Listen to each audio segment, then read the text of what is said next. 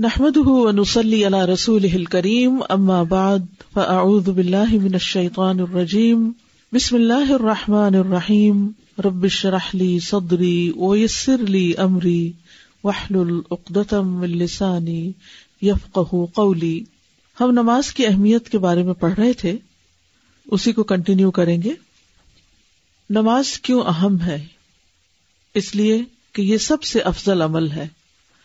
اللہ کے نزدیک سب سے محبوب عمل ہے۔ حدیث میں آتا ہے عبد اللہ بن مسعود رضی اللہ عنہ سے روایت ہے۔ انہوں نے کہا، میں نے نبی صلی اللہ علیہ وسلم سے سوال کیا کہ اللہ کو کون سا عمل زیادہ پسند ہے؟ یعنی جب ہم عمل کرتے ہیں تو ہمیں یہ لالچ ہوتی ہے ہرس ہوتی ہے کہ ہم کوئی ایسا کام کریں کہ جو اللہ تعالیٰ کی پسند کا ہو، اللہ تعالیٰ ہم سے راضی ہو جائے۔ تو آپ نے فرمایا نماز کو اس کے وقت پر ادا کرنا اصلاۃ والا وقت یعنی جو شخص اس بات کا اہتمام کرتا ہے کہ نماز کے اوقات کی پابندی کرتا ہے اور وقت کے اندر پڑتا ہے، اس کو قزا نہیں کرتا، اس کو لیٹ نہیں کرتا، تو وہ دراصل اللہ سبحان تعالیٰ کا پسندیدہ عمل کر رہا ہے۔ اسی طرح نماز اعمال میں سب سے بہترین عمل ہے۔ فوبان رضی اللہ عنہ کہتے ہیں کہ رسول اللہ صلی اللہ علیہ وسلم نے فرمایا، ثابت قدم رہو، اور تم ہرگز اس کی مکمل طاقت نہیں رکھ سکو گے۔ یعنی استقامت انسان اختیار کرتا ہے، لیکن کہیں نہ کہیں ڈول جاتا ہے۔ اور جان لو، تمہارا سب سے بہترین عمل نماز ہے۔ اور وزو کی محافظت وہی کرتا ہے جو مومن ہو۔ وزو کی حفاظت کون کرتا ہے؟ جو مومن ہو۔ اور مومن کون ہوتا ہے؟ جو اس بات پر ایمان رکھتا ہے کہ میرا رب مجھے دیکھ رہا ہے۔ میرا معاملہ میرے رب کے ساتھ ہے۔ اللہ پر ایمان، اللہ پر ایمان کے چار حصے ہیں نا۔ کون کون سی چیزوں پر ایمان ایمان مکمل کرتا ہے؟ یعنی جب ہم نے یہ جملہ بولا کہ مومن ہی وزو کی محافظت کرتا ہے، تو مومن کون ہوتا ہے جو اللہ پر ایمان رکھتا ہے؟ تو اللہ پر ایمان کا معنی کیا ہے؟ صرف حدیث لکھنے سے بات نہیں بنے گی کہ آپ صرف نقل کر کے جلدی جلدی لکھنے کی کوشش کر رہے ہیں۔ میرے سوال کا جواب دیجیے۔ جب میں آپ سے بات کر رہی ہوں، تو آپ کو مجھ سے بات کرنا ہے۔ تو اللہ پر ایمان کا معنی کیا ہے؟ کیونکہ ہم سب کہتے ہیں ہم ایمان لائے۔ کس چیز پر ایمان لائے؟ کیا ہے ایمان؟ اللہ پر ایمان کیا ہے؟ نمبر ون کیا ہے اس میں؟ سب سے پہلے اس کی ذات پر ایمان، کہ اس کا ایک وجود ہے۔ وہ صرف کوئی کانسیپٹ یا نظریہ نہیں ہے۔ نمبر دو، اس کی صفات پر ایمان۔ اس کے اسماء و صفات، صرف صفات نہیں بلکہ اسماء و صفات پر ایمان۔ ٹھیک ہے؟ اس کے اسما اسما کا کیا مطلب ہے؟ نام اور صفات، اس کے ایٹریبیوٹس ان پر ایمان۔ نمبر تین، اللہ کی الوحیت پر ایمان کے صرف وہی عبادت کے لائق ہے۔ وہی دراصل الہ ہے۔ ٹھیک ہے؟ اس کی الوحیت پر ایمان۔ اور نمبر چار، اس کی ربوبیت پر ایمان کہ وہی رب ہے۔ تو اب آپ دیکھیے کہ وضو کی حفاظت صرف مومن کرتا ہے۔ تو اب یہاں کس حصے سے تعلق ہے اس وضو کا؟ اللہ کی صفات سے، اللہ کے ناموں سے کہ اللہ البصیر ہے، اللہ تعالیٰ دیکھ رہا ہے کہ میں نے کیسا وضو کیا ہے۔ جب ہم یہ دیکھتے ہیں کہ کوئی انسان ہمیں دیکھ رہا ہے تو ہمارا کام کیسے ہو جاتا ہے؟ چاہے وضو ہو، چاہے نماز ہو، کیسا ہو جاتا ہے؟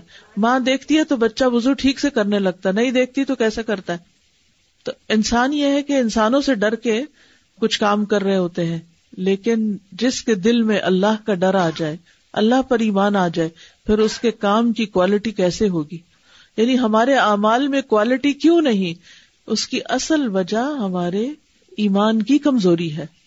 تو وضو وہی ٹھیک کرے گا جس کا ایمان صحیح ہے۔ تو وضو سے پہلے ایمان پر ورک کرنے کی ضرورت ہے۔ پھر نماز اس لیے اہم ہے کہ یہ اللہ کی یاد کا ذریعہ ہے۔ سورتحا میں آتا ہے ان ان اللہ اللہ اللہ ان فابدنی و عقیم صلاح ذکری بے شک میں ہی اللہ ہوں، میرے سوا کوئی معبود نہیں، سو میری عبادت کرو اور میری یاد کے لیے نماز قائم کرو۔ پہلے بھی بات ہوئی تھی نا کہ جب میں چاہتا ہوں کہ اللہ سے بات کروں، تو میں نماز پڑھتا ہوں، اور جب میں چاہتا ہوں کہ اللہ مجھ سے بات کرے، تو میں قرآن پڑھتا ہوں۔ نماز اللہ سے سرگوشی کا ذریعہ ہے۔ ابو حرارا کہتے ہیں کہ رسول اللہ صلی اللہ علیہ وسلم نے ہمیں زہر کی نماز پڑھائی اور جب آپ نے سلام پھیرا تو ایک شخص کو آواز دی جو آخری صفوں میں تھا اور فرمایا، اے فلاں، کیا تم اللہ سے ڈرتے نہیں؟ کیا تم دیکھتے نہیں ہو کہ تم کیسے نماز پڑھ رہے ہو؟ تم میں سے جب کوئی نماز پڑھنے کے لیے کھڑا ہوتا ہے تو وہ کھڑا اپنے رب سے سرگوشی کر رہا ہوتا ہے۔ تو چاہیے کہ وہ دیکھے کہ وہ کیسے سرگوشی کر رہا ہے۔ آج کا ہوم ورک کیا ہے کہ جب آپ یہاں سے زہر کی نماز پڑھنے کے لیے جائیں گے تو آپ جب نماز پڑھ رہے ہوں گے تو آپ یوں اپنے آپ کو فیل کرائیں گے جیسے آپ اللہ سے وسپر کر رہے ہیں چپ کے چپ کے باتیں کر رہے ہیں۔ بہت سے لوگ کہتے ہیں نا کہ نماز میں خوشبو کیسے آئے؟ تو یہ جو وسپرنگ ہے، یہ اللہ سے باتیں کرنا، یہ خود بخود خوشبو لے آتا ہے۔ انسان وسپر کس کے ساتھ کرتا ہے؟ وسپرنگ میں کس سے باتیں ہوتی ہیں؟ بچہ کس کے کان میں باتیں کرتا ہے، ساری مجلس کو نہیں سناتا ماں کے، کیوں اس سے کیوں کرتا ہے؟ کیونکہ اس پر اعتماد ہوتا ہے، کیونکہ اس سے محبت ہوتی ہے، کیونکہ وہ اس کو سب سے بڑا سمجھتا ہے۔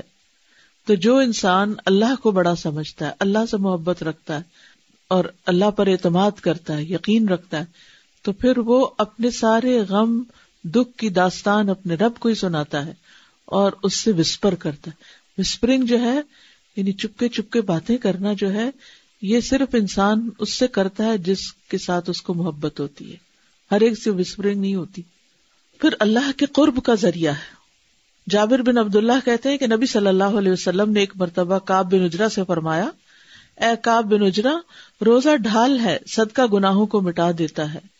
نماز قرب الہی کا ذریعہ ہے۔ یا فرمایا کہ دلیل ہے۔ آپ عربی کو دیکھیے وسلا تو قربان ان اوقال برہان ان قربان ان کا مطلب کیا؟ قرب کا ذریعہ۔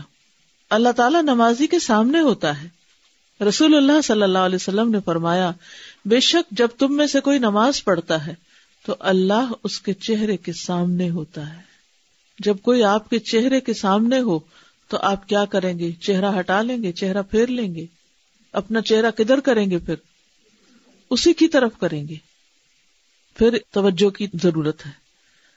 ابن القیم کہتے ہیں، بندہ جب تک اپنی نماز کی طرف متوجہ رہتا ہے، اس وقت تک مسلسل اللہ اپنے بندے کی طرف متوجہ رہتا ہے۔ جب بندہ اپنے دل یا اپنی نظر سے ادھر ادھر جھانکتا ہے تو اللہ تعالیٰ بھی اراض کرتا ہے۔ جب بندہ منہ موڑ لیتا ہے تو اللہ تعالیٰ بھی منہ مو موڑ لیتا ہے اسے اللہ۔ تو ہم نماز میں کیا کر رہے ہوتے ہیں؟ دنیا بھر کی باتیں سوچ رہے ہوتے ہیں۔ نماز کا انتظار کرنے والوں پر اللہ کا فخر کرنا۔ عبداللہ ابن عمر کہتے ہیں، ہم نے رسول اللہ صلی اللہ علیہ وسلم کے ساتھ مغرب کی نماز ادا کی۔ لوٹنے والے لوٹ گئے اور بیٹھنے والے بیٹھے رہے۔ تو رسول اللہ صلی اللہ علیہ وسلم جلدی میں تشریف لائے۔ آپ کا سانس پھولا ہوا تھا اور آپ نے اپنے گٹنوں سے کپڑا اٹھایا ہوا تھا۔ آپ نے فرمایا، خوش ہو جاؤ۔ تمہارے رب نے آسمان کا ایک دروازہ کھولا۔ اور فرشتوں کے سامنے تم پر فخر کرتے ہوئے فرمایا، میرے بندوں کی طرف دیکھو، ایک فریضہ ادا کر چکے ہیں اور دوسرے کے انتظار میں بیٹھے ہیں۔ ایک فریضہ ادا کر چکے ہیں اور دوسرے کے انتظار میں بیٹھے ہیں۔ اس سے بھی نماز کی اہمیت کا پتہ چلتا ہے کہ اللہ سبحان و تعالی کتنا زیادہ اس بات کا خیال رکھتا ہے کہ میرے بندے نماز پڑھنے والے ہیں۔ فرض نماز کی حفاظت کرنے والے کا غافلوں میں نہ لکھا جانا۔ اب ہرارا کہتے ہیں کہ رسول اللہ صلی اللہ علیہ وسلم نے فرمایا، جس نے فرض نمازوں پر محافظت کی، اس کو غافل لوگوں میں نہیں لکھا جائے گا۔ تو یہ تھی کچھ باتیں نماز کی اہمیت کے بارے میں۔ اب نماز ہی کی اہمیت سے متعلق یہ بات بھی یاد رکھیے کہ یہ نماز صرف ہمارے لیے نہیں، امت محمد صلی اللہ علیہ وسلم ہی کے لیے نہیں، بلکہ کس کے لیے؟ پچھلے انبیاء کے لیے بھی تھی۔ یعنی اللہ نے چونکہ انسان کو پیدا ہی اپنی عبادت کے لیے کیا، تو یہ عبادت صرف ہمارے لیے نہیں ہے، یہ عبادت ہمیشہ سے رہی ہے۔ تمام انبیاء کی طرف نماز کی وہی کی گئی۔ قرآن مجید میں آتا ہے وہ جا اللہ امت اب امرینا و اوہینا الم فعل الخیراتی و اقام الصلاتی و ایتا ازکاتی و کانو لنا عابدین اور ہم نے انہیں ایسے پیشوا یعنی رہنما بنایا جو ہمارے حکم کے ساتھ رہنمائی کرتے تھے۔ اور ہم نے ان کی طرف نیکیاں کرنے اور نماز قائم کرنے اور زکوٰۃ ادا کرنے کی وہی بھیجی اور وہ صرف ہماری عبادت کرنے والے تھے۔ وہ کانو لنا آبدین تو یہ سارے پیغمبروں کا ذکر ہے کہ ہم نے انہیں فیل الخیرات کی طرف بلایا، ان کی رہنمائی کی وہ اقام السلاد تو یہ دلیل ہے کہ پچھلے تمام انبیاء اقامت سلاد کرتے رہے۔ تمام انبیاء مشکل وقت میں نماز سے سہارا لیتے۔ مسلم احمد کی روایت میں ہے، نبی صلی اللہ علیہ وسلم نے فرمایا، ان انبیاء پر جب بھی کوئی پریشانی آتی، تو وہ نماز کی طرف متوجہ ہو جاتے۔ اور نبی صلی اللہ علیہ وسلم کا طریقہ کیا تھا؟ جب کوئی مشکل وقت آتا فض سلاد نماز کی طرف دوڑتے۔ تمام انبیاء اپنی قبروں میں بھی نماز پڑھتے ہیں۔ سلسلہ صحیحہ کی روایت ہے، تمام انبیاء علیہ السلاد صلوات اللہ علیہم اپنی قبروں میں زندہ ہیں اور نماز پڑھتے ہیں۔ لیکن یہاں ایک بات یاد رکھے کہ وہ زندگی جو اس حدیث نے انبیاء علیہ السلام کی ثابت کی ہے، وہ دنیا کی زندگی نہیں۔ وہ کون سی زندگی ہے؟ برزخ کی زندگی ہے۔ اسی لیے معراج پر جب نبی صلی اللہ علیہ وسلم تشریف لے گئے تو آپ نے مسجد حرام سے مسجد اقسا کی طرف جو پہلا اسٹاپ کیا تو وہاں کیا کیا تھا؟ امبیا کو جماعت کرائی تھی، نماز پڑھائی تھی۔ تو یہ سب کچھ برزخی زندگی میں ہوا تھا۔ دنیا کی زندگی کے ساتھ اس کا کوئی تعلق نہیں۔ یہی وجہ ہے کہ اس کی مثال بیان کیے بغیر اس پر ایمان لانا واجب ہے۔ مثال کیا ہے؟ کہ جیسے ہم سنتے ہیں ویسے وہ سنتے، ایسے ویسے نہیں سنتے۔ یا یہ کہ ہم ان کی قبروں کے پاس جا کر پھر ان سے باتیں شروع کر دیں، اس کی اجازت نہیں ہے۔ وہ اپنی ایک زندگی ہے ان کی، اور اسی طرح کی کم و بیش زندگی باقی لوگوں کی بھی ہے۔ یعنی مرنے کے بعد انسان بالکل فنا نہیں ہو جاتا کہ اس کا کچھ بھی باقی نہ رہے۔ اس کو عذاب قبر محسوس ہوتا ہے۔ آپ نے وہ حدیث بھی پڑھی ہوگی جس میں یہ کہ مردہ اس کی آواز سنتا ہے۔ دفنانے والوں کے واپسی کے قدموں کی آواز وہ سنتا ہے۔ چلنے کی آواز سنتا ہے۔ ابھی کسی نے انڈیپینڈنٹ کے آرٹیکل کا لنک مجھے بھیجا، ٹائم نہیں ملا کہ میں پڑھ سکوں۔ اس میں انہوں نے سائنٹیفکلی پروو کیا ہے۔ کہ مرنے کے بعد بھی انسان کی جو لسننگ پاور ہے وہ باقی رہتی ہے یعنی سنتا رہتا ہے۔ اللہ عالم۔ لیکن یہ یاد رکھیے کہ وہ اگر سنتا ہے یا قبر میں سنتا ہے تو اس کی حقیقت کیا ہے وہ اللہ ہی بہتر جانتا ہے۔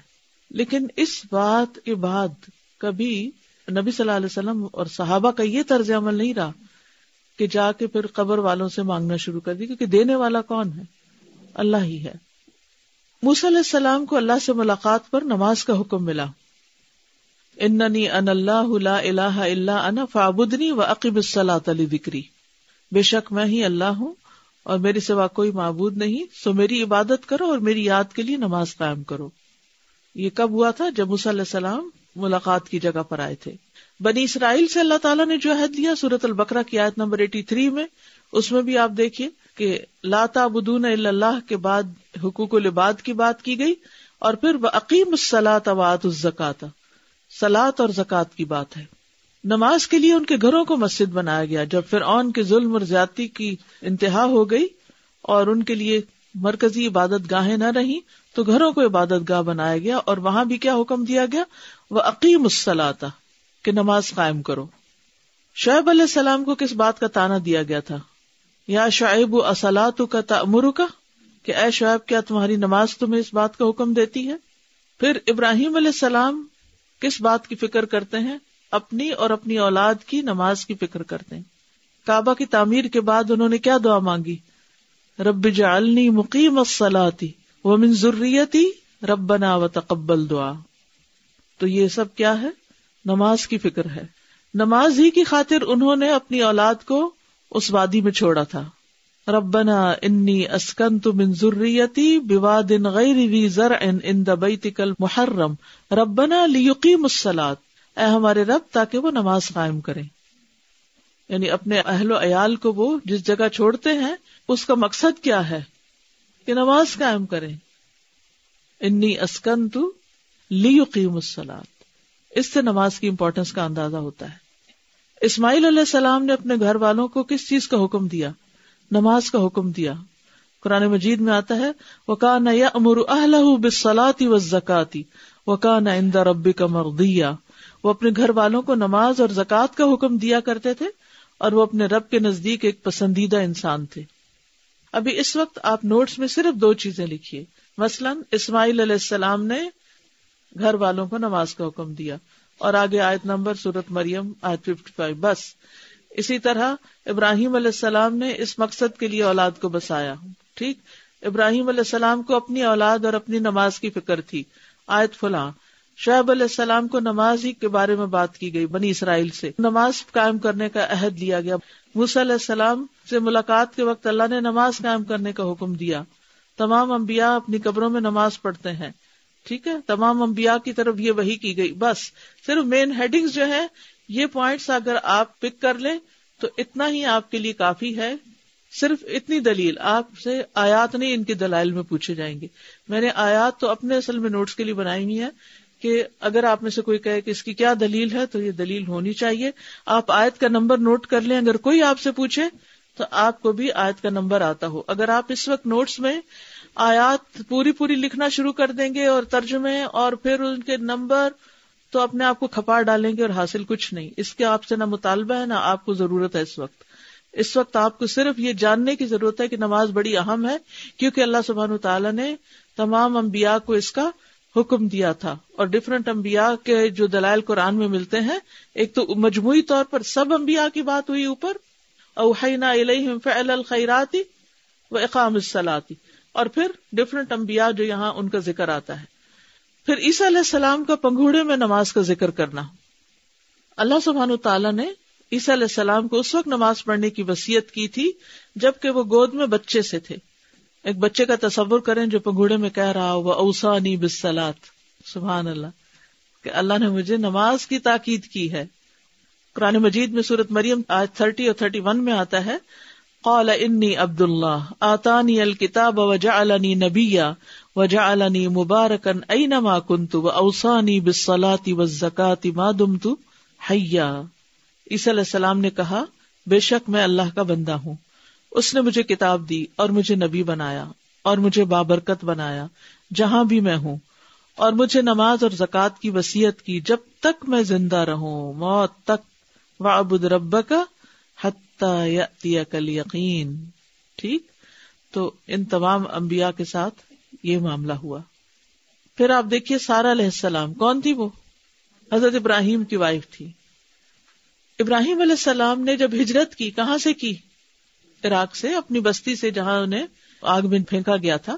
تو ابراہیم علیہ السلام نے سارا علیہ السلام کو ساتھ لے کر ہجرت کی، تو ایک ایسی بستی میں پہنچے جس میں بادشاہوں میں سے ایک بادشاہ یا جابروں میں سے ایک جابر رہتا تھا۔ اس نے ابراہیم علیہ السلام کے پاس یہ حکم بھیجا کہ سارا کو اس کے پاس بھیجے۔ آپ نے سارا کو بھیج دیا، کیونکہ وہ زبردستی جبرن ہر خوبصورت لڑکی کو ہتھیار لیتا۔ وہ بادشاہ ان کے پاس آیا تو وہ وزو کر کے نماز پڑھنے لگی۔ جب وہ برے ارادے سے آیا تو کیا کرنے لگی؟ نماز پڑھنے امبیا اور ان کے گھر والوں کی کیا صفت رہی ہے کہ مشکل وقت میں نماز کی طرح یہ حضرت سارا کا جو ایکشن ہے، یہ ہمارے لیے بہترین نمونہ ہے کہ کوئی بھی مسئلہ ہو، سیدھے اللہ کے پاس جائے اور کہنے لگی، اے اللہ، اگر میں تجھ پر اور تیرے رسول پر ایمان رکھتی ہوں، نیک عمل کا واسطہ، تو تو مجھ پر اس کافر کو مسلط نہ کرنا۔ تو بادشاہ کا سانس گلے میں پھنس گیا اور گر کر ایڑیاں رگڑنے لگا۔ تو یہ نماز کی برکت سے ہوا۔ اور اسے بھی پتا چلتا ہے کہ مشکل وقت میں نماز پڑھنی چاہیے۔ مریم علیہ السلام کا نماز پڑھنا۔ یا مریم مکنتی ربی کی وس جدی ورکائی اے مریم، اپنے رب کی فرما بردار بن جا اور سجدہ کر اور رکو کرنے والوں کے ساتھ رکو کر۔ لکمان حکیم نے اپنے بیٹے کو کیا نصیحت کی؟ یا بنیا عقم السلاد اے بیٹے، نماز قائم کرنا۔ کیا سمجھ میں آئے ان ساری باتوں سے؟ آپ کے دل میں کیا بات آ رہی ہے؟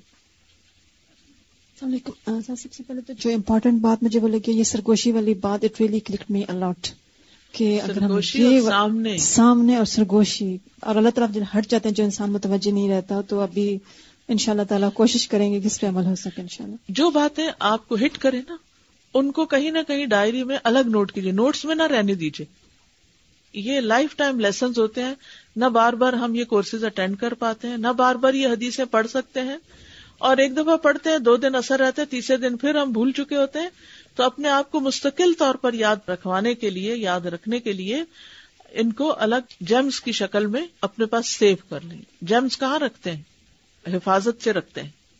جی استاد، یہ ایک بات بہت کلیئر کی کہ آسانی میں تو ہم نماز پڑھتے ہیں۔ جب مشکل وقت ہوتا ہے تو سب سے پہلے نماز افیکٹ ہوتی ہے۔